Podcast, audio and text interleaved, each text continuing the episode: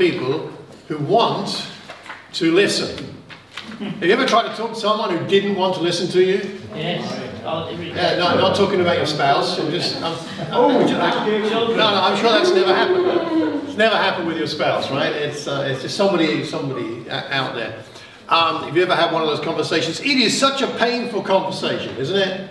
When you want to talk to somebody, but they do not want to listen to you, and you know it's the other way around too. Sometimes when you have people who want to talk to you, but you really don't want to listen, and you know that kind of fakeness that comes in your face as you're, you're nodding. yeah, really, very interesting. Uh, it's a really painful thing. And in, in the Christian life, as we try and bring the good news of Jesus to people, it is painful if we find ourselves banging our heads against, well, mixing my metaphors here, but banging our heads against the people who don't want to listen, if you see what I mean, right? And then if you bang your head long enough against enough people who don't want to listen, you get the feeling no one wants to listen. Mm-hmm. No one wants to hear the good news of the gospel. And that's one of the challenges that you and I face. Is do we really believe that there are people who want to listen? Mm. And then how do we find them? So I've got some three three things to share with us, a couple of things to share with us today from this, what happens in the book of Acts, that I hope will be uh, helpful uh, as we find um, everybody, as we find uh, Paul and Barnabas on the Holy Spirit's mission, effectively.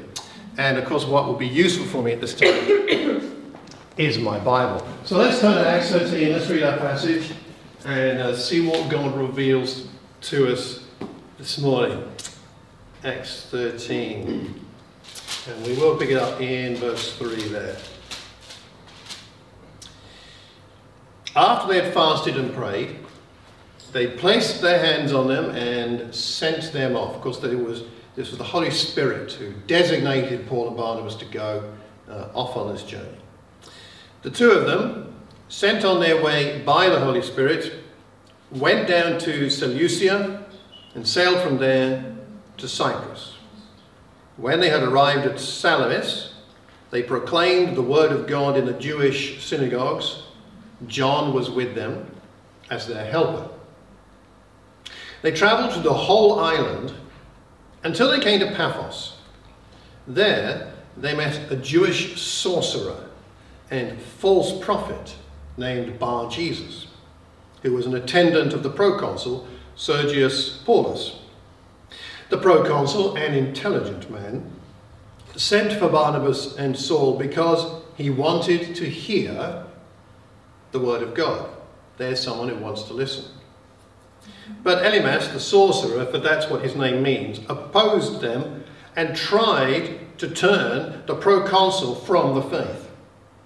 Then Saul, who was also called Paul, filled with the Holy Spirit, looked straight at Elymas and said, You are a child of the devil and an enemy of everything that is right.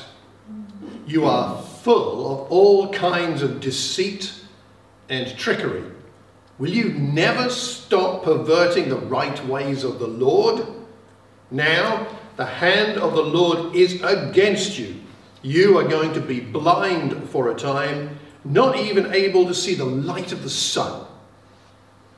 Immediately, mist and darkness came over him, and he groped around, seeking someone to lead him by the hand. When the proconsul saw what had happened, he believed, for he was amazed at the teaching about the Lord. What an interesting passage. What an interesting passage. So, what's going on here? Well, let's let's set the scene a little bit uh, from what we're what we're looking at here. Uh, so, where are we? Well, we've got Paul and Barnabas, Barnabas in Antioch up here, praying and fasting with the group. They've been sent off to Cyprus, this island. How many of us have been to Cyprus? Been to Cyprus? One, two, three. Okay, yes. I was there about 35 years ago, I think it was, something like that. Uh, it's a very nice place, nice and hot. I was only nine years ago. Nine years ago, you beat me, Barry. Somewhere in the 80s, I can't remember. Back in the 80s, you and me back, both were there in the 80s at some point. Okay. I had this church then.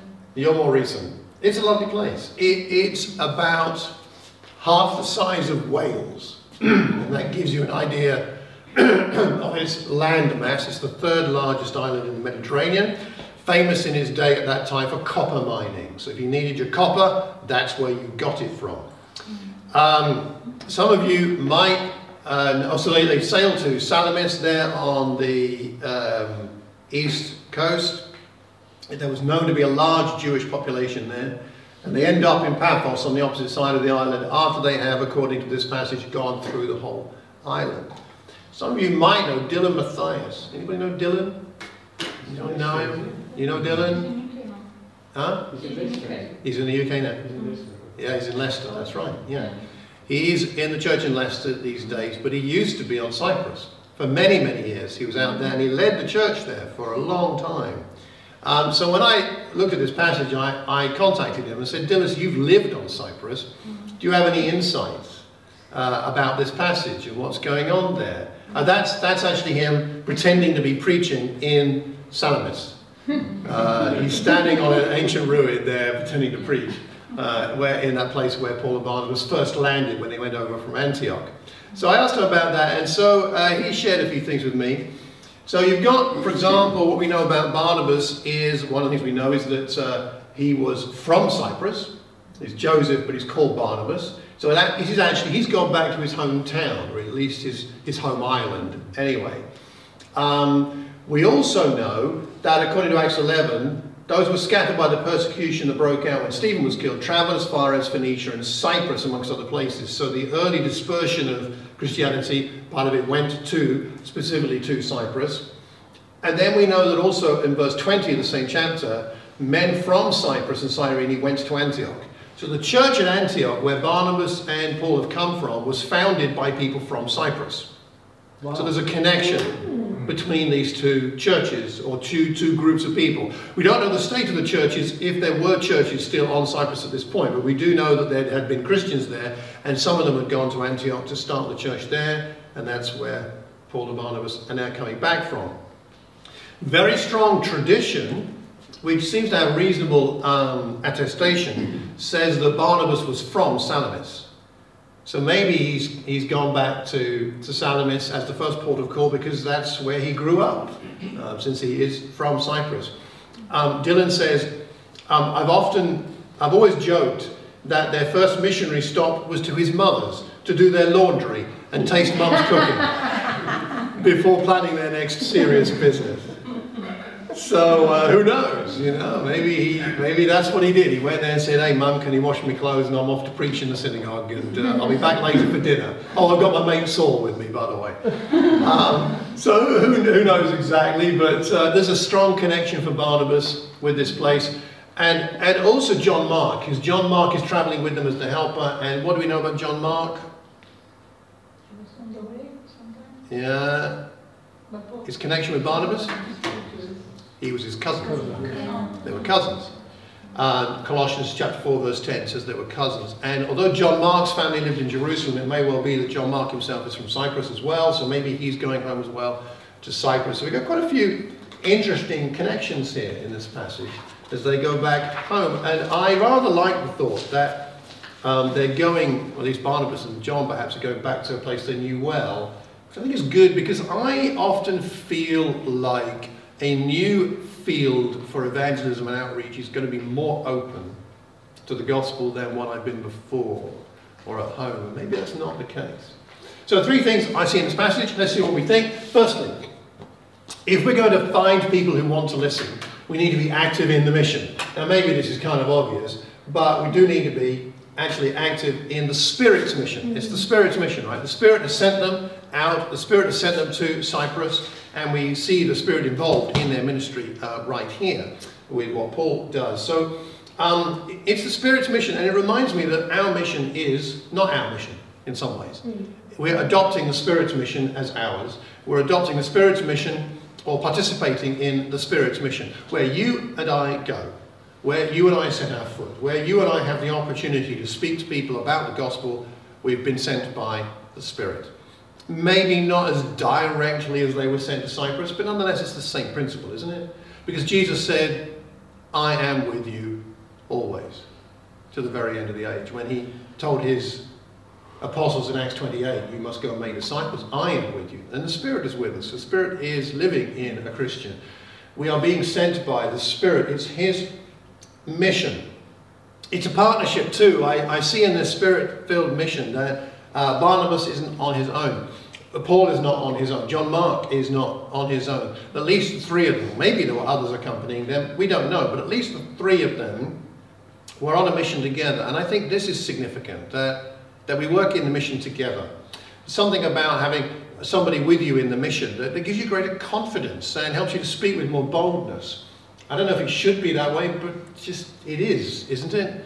Uh, when I'm uh, sitting with someone in a restaurant and I'm with somebody, I find myself more likely to talk to the waitress or somebody about uh, whether they might come to church than if I'm on my own. Perhaps it shouldn't be that way. But the reality is, there's something about sharing in this mission, in a partnership. I'd encourage us to be finding ways to be uh, sharing about the gospel together with other Christians, with people, just finding ways to be in partnership. Most of us being married, that's a natural partnership, but it doesn't have to be just a spouse, right? It can be somebody else who's a friend here. Um, there's a partnership going on. Uh, they have Paul, they have John Mark with them, who's described as their helper. I don't quite know what that means exactly, or um, I, I, don't know how you feel about just being a helper, but uh, nonetheless, they needed a helper, and I need helpers, and you need helpers. We all need helpers to support us at times. And perhaps one of the reasons we don't find as many people who are willing to listen is just because we don't have that help with us to support us like they did. Mm. Then they went on and proclaimed, they proclaimed the, uh, what's the phrase here? They go there and they proclaimed the word of God in the Jewish synagogue. So they're, they're proclaiming it as in words. Now we have different ways of proclaiming the gospel. One is by words and one is by our lives. And, you know, we've, most of us have lived where we live for a little while. And so we've got the opportunity to share our words, but we've also got the opportunity to share by our lives by the way that we live. And that's powerful. Whether it's school friends, uh, whether it's parents at the schools where our children go, whether it's our neighbours next door, down the street, round the corner, local associations that we're involved in, like Penny and I have connections with the Friends of Cassiobury Park. so I really pray that somebody in, Cass- in the Friends of Cassiobury Park will be open to listening about the gospel. And I'm glad that Penny and I are both involved there because it's a, it's a partnership thing uh, there um, where are we going? Where's the, where's the place where God has called you to be active in, in this mission? Where is it? Going, speaking, old places, new places, wherever that might be. But that's what I think, that's one of the reasons I think they find someone who's willing to listen is that they're simply active. They're simply active. They're not, they're not doing anything complicated. It's just active. The second thing I see in this passage in terms of how do we find people who are willing to listen, is that, well, part of it is, I think, simply trusting. Trusting that God will connect us with people who want to hear the word. Because this is the thing is, God doesn't always do things we ex- in the way we, we expect him to. And I don't think this mission played out in perhaps in exactly a particular way that Paul and Barnabas might have anticipated. They go back to Cyprus, they preach in Salamis, and then they go to the whole island and they get to, uh, to Paphos, and then they meet, of all people, a Jewish sorcerer. Now, of course, if you know your Old Testament, I mean, a Jewish sorcerer is one of those people who should have been stoned to death. So I'm not sure they were still doing stonings in the first century. They may not have. But a Jewish sorcerer is not exactly the source through which, thank you, you might, you might think that God would bring someone who wanted to listen to the gospel to Paul and Barnabas, but it's a Jewish sorcerer and a false prophet. I mean, that's not, you, you would think that's not the right way, God. That's not the right person to be spending time with. A false prophet and a sorcerer called uh, Bar Jesus, of course, meaning son, or um, meaning son of. Bar means son of. Bar Jesus, son of Joshua in, in, in, uh, in Hebrew, um, which of course Jesus' name is a variant of Joshua. So it's actually, in a way, Bar Jesus. Bar Joshua. Uh, got, they got a little interesting irony or play on names there with, with this chap. Um, but he's, he's the one that God chooses to use to connect them with the person who actually does want to listen. How bizarre. you know, eventually they get connected with Sergius Paulus, which we'll talk about in a minute, but they weren't looking for him specifically. They weren't looking for anybody specifically. They were just going through the island talking to people. And then they meet this chap. The fruit that comes is not always through the method we expect or through the people we expect. I don't know how you uh, came to know about God, how you became a Christian, but it might, you know, it might not have been through the person you expected. Many of us have stories of it being a really strange way that God reached out to us and touched our lives. We shouldn't try to over anticipate how God will bring the fruit or overthink it. God has His way, He will do it. It's said that, I heard recently, that every person in this world, pretty much, is connected in some way or another to a thousand people. And you think, no, no, no, I don't know a thousand people. Well, but you're connected. So just think for a minute, even in Becky's situation, how many pupils are at the school, how many teachers are at the school, how many ancillary staff, from cleaners to technical people are at this school, at your workplace, how many people are connected to you. Then think about your immediate neighbours, perhaps the people on your street. Then think about your friends that you've known for many years, some in church, some elsewhere.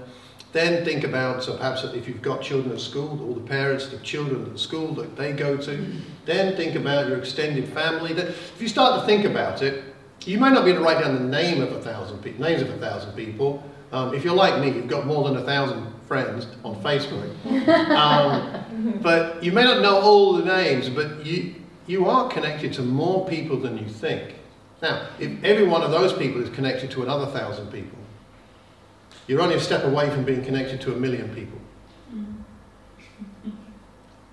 Right?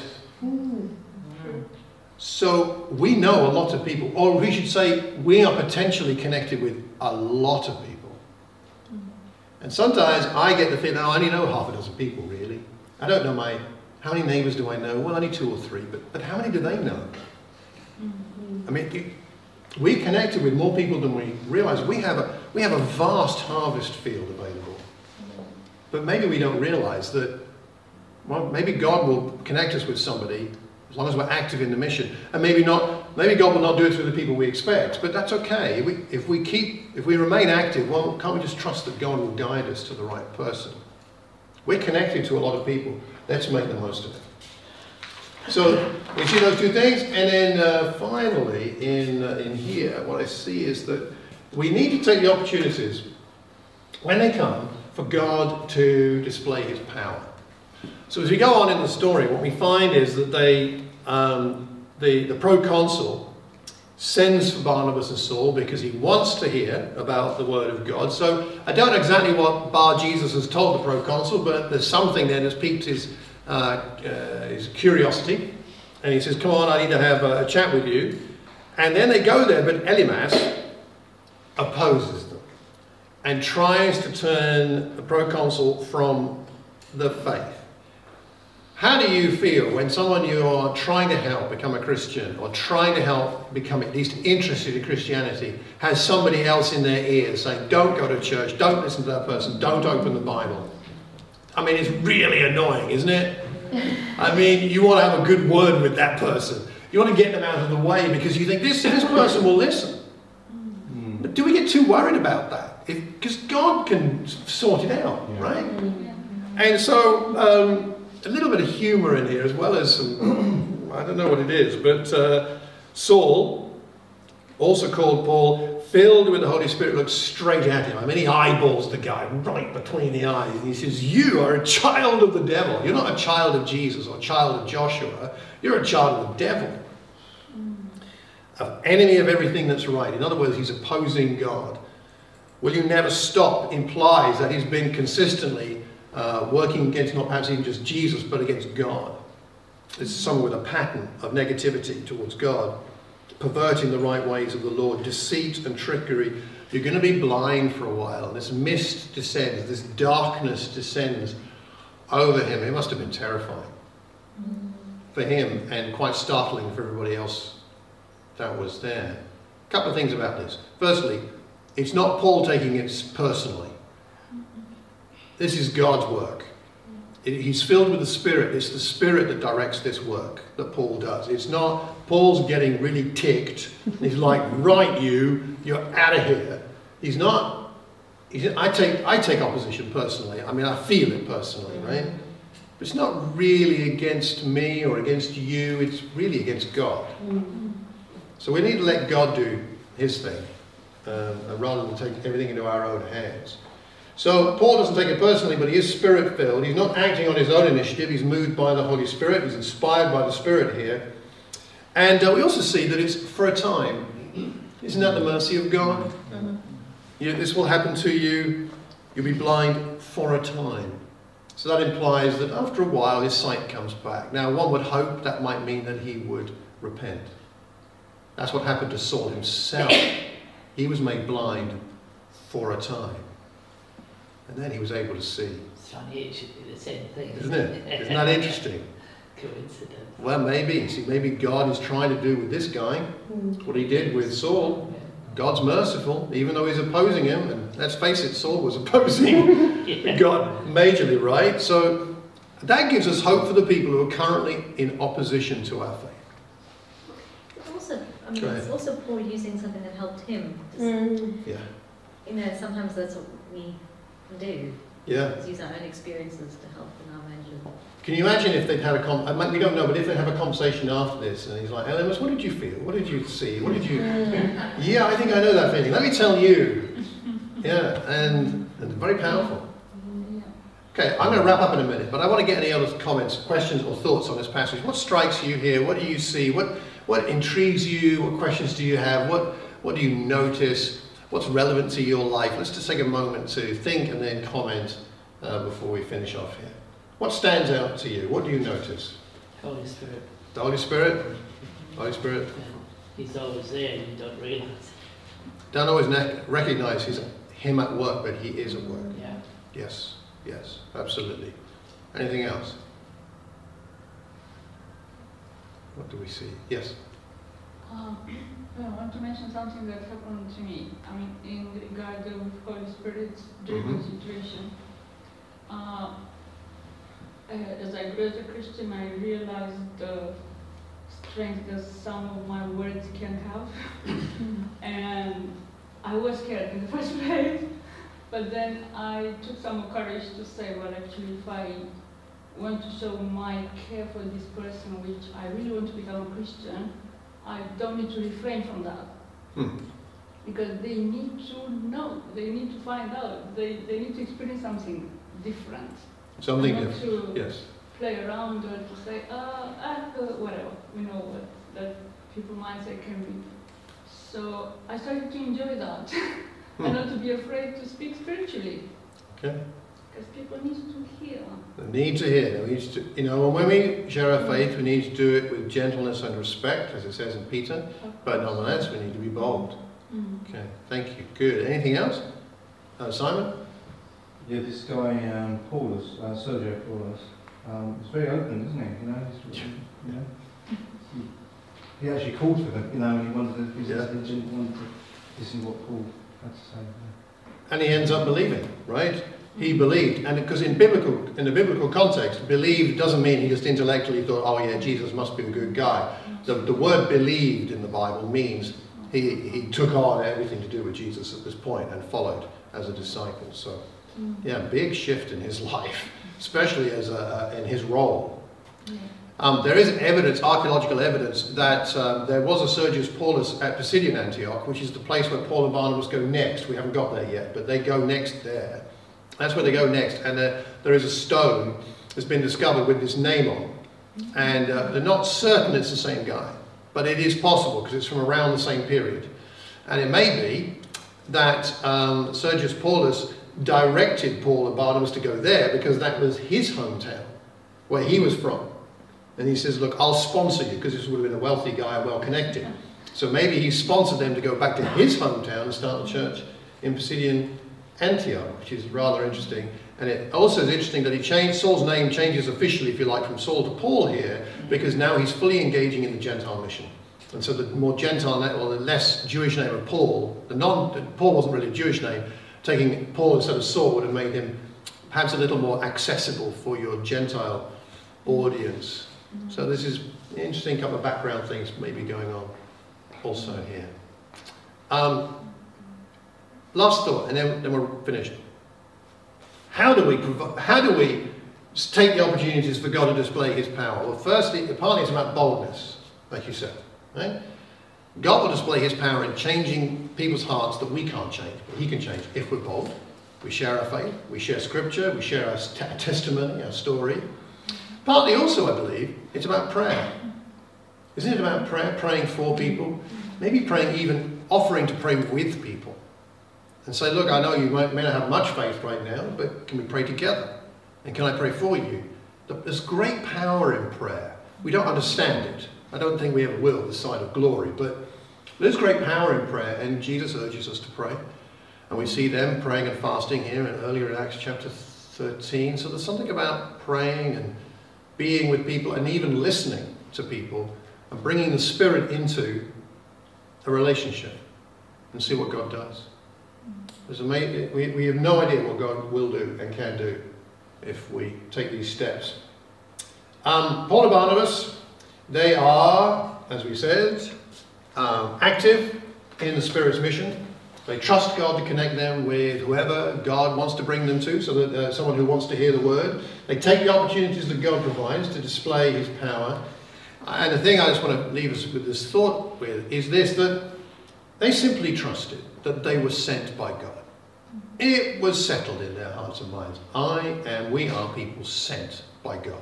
We don't have to prove ourselves. It's not a self worth thing, which I thank you for what you shared earlier, Becky. It's not about that. They just trusted that they were sent by God and that He would do as He wanted, in the way in which He wanted, at the time He wanted, with who He wanted.